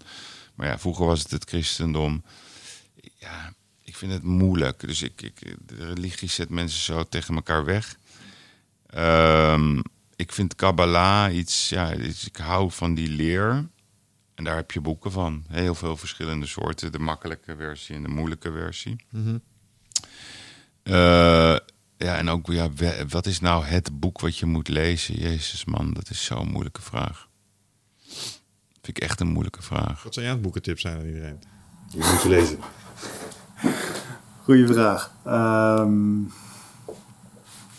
Ja, precies. Dat is zo moeilijk. Ik ben bezig om dat boek te schrijven. Ja, dat is het. Dus, er zijn zoveel boeken. Ja, nou, ik vind dat van die moeilijke dingen. Ik vind ook vaak, als je dan zegt, ja, je moet dat doen of je moet dat boek, dan kleur je het zo. De meeste boeken die ik dan nog wel eens weggeef, zijn vaak twee boeken die ik vaak geef aan mensen. Omdat ze mij heel erg hebben geholpen. Dat is The Way of the Superior Man van David Dida. Eigenlijk hoe een man zou moeten handelen in zijn werk, in zijn relaties, in zijn liefde. Ja. Ook spiritueel boek, heel erg verhelderend. Gaat heel erg over man-vrouw energie. En The Four Agreements van Miguel Ruiz, klein handboekje. Ja, kan ook heel leuk zijn. Echt gewoon zo ontzettend praktisch en spannend. Ja. Ik hoop dat jullie mijn boek... Dus zitten mensen denken, ja, wacht eens even. Ik heb mijn boek gewoon klaar. Die is gewoon klaar. 99... hoofdstukken. 99 hoofdstukken. Ja. Geen pagina's. God. Nee, hoofdstukken. Hoeveel kilo boek is dat? Ja. Succes. En ik zit nog na te denken wanneer ik hem uit ga brengen. Het zijn al mijn ervaringen. Gaaf. En het zijn er veel. Wauw. Ja. En die vertel ik nogal anekdotisch.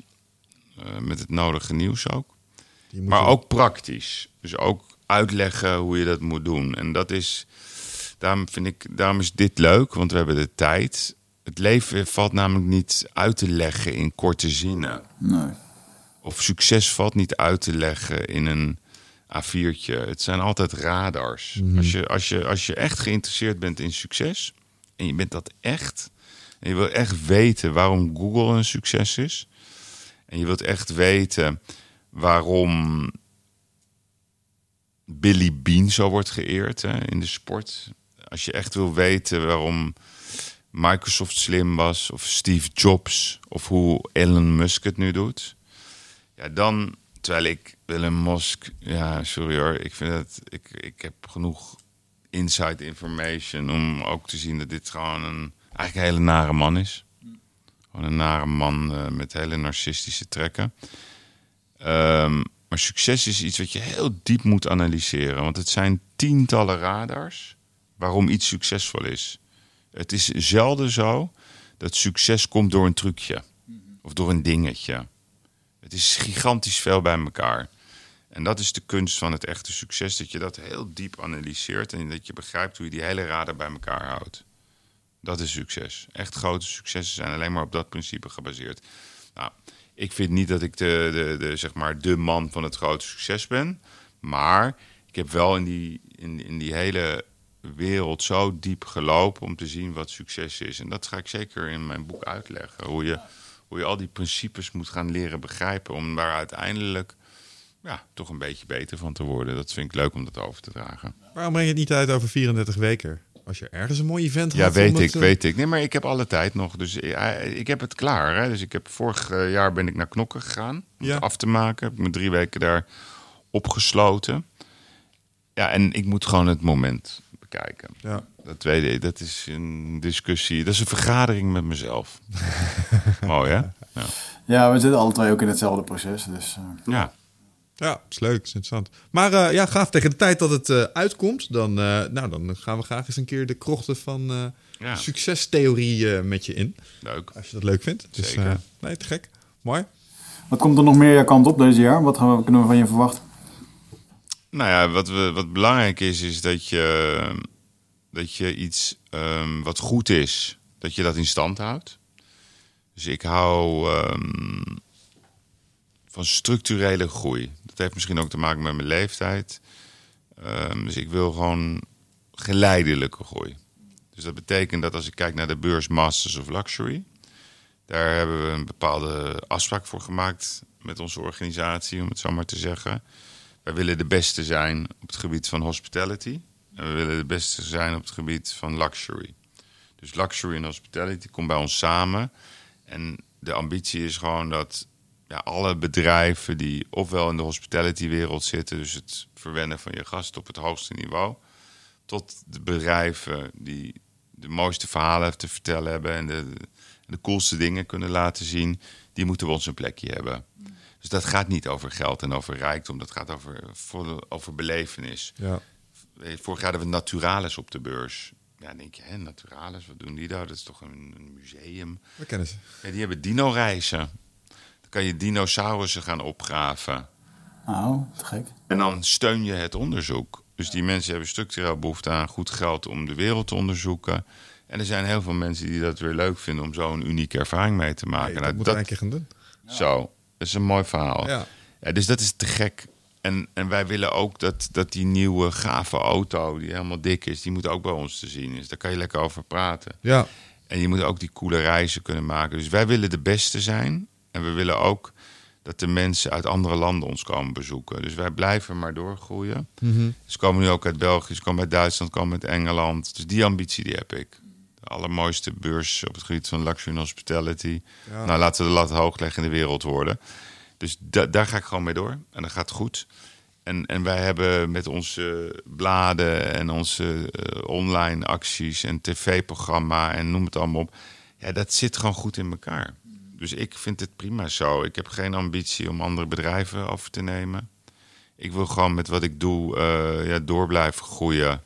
En elk jaar weer een flesje erbij, om het zo maar te zeggen. Ben je in dat opzicht klaar met het cowboyen in Medialand? Ja, mooie vraag. Ja, ik denk wel dat je gelijk... Want je vraag heeft ook een beetje een conclusie. Mm-hmm. Mijn eigen conclusie. Ja. Ja, ik ben wel minder cowboy geworden, ja. Mm. Ja, dat klopt. Ja. Ja. Of dat verstandig is, dat weet ik niet. Maar misschien heeft dat te maken met leeftijd. Door ervaring heb je waarschijnlijk geleerd dat de strategieën om te winnen vaak beter zijn. Is ook leuk. Nou, het heeft ook. Het heeft me zeker niet. Het was niet onverstandig, laat ik het zo zeggen. Alleen soms hoort het bij een tijdperk. Ja. Ik denk dat het is. Dat denk ik ook. Het klinkt in ieder geval als een hele beleving. En zeker dat event. Ik zei net al, dat Naturalis ding, dat moeten wij zeker een keer gaan doen. Als experience. Op zo'n experience. Ja, en dat brengt me eigenlijk even bij hetgene waar ik naartoe wilde werken. Wij maken naast podcast ook experiences. Okay. Dan gaan we met z'n tweeën iets doen. We zijn al naar Tony Chocolonely geweest om chocola te maken. We zijn ook met de jongens van Defensie mee geweest om wat spannende dingen te gaan doen. We gaan op deze trip, we gaan een keer met Mental Theo. Gaan we eens een keer mee naar een feest. Maar dit leek ons eigenlijk ook wel heel erg leuk. Om gewoon eens op de Masters of Luxury met z'n tweeën langs te komen. Want je had het over de beste dingen. Nou, we willen graag de beste podcast van Nederland worden. Ja. Dus misschien hebben we daar ook wel een plekje. Om gewoon eens te komen kijken hoe dat is. Dat in beeld te brengen en gewoon te ondergaan. Nou, dan gaan we het anders doen. Want we zijn er toch. Dan zorg ik ook dat jullie wel echt gewoon de AAA-experience krijgen. Dus ik ga... iemand bij mij op kantoor de opdracht geven om jullie echt die dag een onvergetelijke ervaring te geven. Oké, te gek. En zou het dan mogelijk zijn dat wij bijvoorbeeld op die dag ook even een podcast kunnen opnemen? Met wat mensen die daar op de beurs aanwezig zijn. Dat kan zeker. Dat moeten we doen. We moeten jullie... ik bedoel, als je het hebt over eindbazen... Ja, die lopen daar rond. Ik durf wel te zeggen dat wij de eindbazenbeurs zijn. Ja, dus die zijn er zeker... Ja, waarom niet? Ik bedoel, kijk, weet je wat leuk is van wat er nu gebeurt? Kijk, dit is nou wat ik bedoel met ondernemen en succes en gewoon even een steen in de vijver gooien. En als je dat gewoon roept en zo, dan zeg ik, ja, leuk, waarom niet? Gaan we gewoon doen. Mm. En dan kom je uiteindelijk misschien wel bij dat doel om Willem-Alexander als laatste eindbaas hier aan tafel te krijgen. Want zo werkt het, hè? Het is allemaal vitamine R, hè? Dus je moet gewoon relatienetwerken opbouwen. Ja. En je moet gewoon de juiste connecties maken. En ja, daar heb je eindbazen. Nou, en ik ga jullie toch even laten meemaken hoe bijzonder deze beursmassa Luxury is. Wow, ja. Ik wil dat jullie echt niks tekort komen en ook gewoon een mooie ervaring hebben. Dus, en ook nog wat leuke mensen kunnen interviewen. Ja, te gek. Ja, te gek. Maar je moet wel je apparatuur zelf meenemen. Dat ga ik niet regelen. Nee, dat regelen we. En we zorgen dat we ook representatief voor de dag komen. We hebben sinds kort een kledingsponsor, dus dat kan nu. Oh, kijk aan, kijk aan, kijk aan. Heel goed. Mooi, gaaf. Dankjewel. Oh, ja, dankjewel voor je komst. En inspirerend wat je hebt gedaan. Dankjewel. Vond ik vroeger al, maar het is mooi. Het is dan grappig, hè, waar je 20 jaar geleden naar keek, of wat je dan in de media zag, om het dan nu aan tafel te hebben zitten. En ja, dat vind ik het mooi. Er zit een hoop diepgang in en ook een hoop ervaring. Dus waarvoor dank dat je dat met ons wilde delen. Graag gedaan. En dan is het nog maar, dat is altijd, het is zelfs nog maar een momentopname. Hè? Mm. Daarom is het ook leuk om een boek te maken. Ja. Ik denk dat iedereen dat heeft. Iedereen heeft zo zijn eigen verhaaltjes. Het is leuk om het op schrift te zetten een keertje. Ja. Laten we afspreken dat als dat boek, als je die vergadering met jezelf hebt gehad, dan ben je welkom om er nog een keer te komen. Heel goed, dank jullie wel. Gaan we dat doen. Leuk succes ook jullie. Dankjewel, tot de volgende. Luisteraars, tot de volgende keer. Ciao.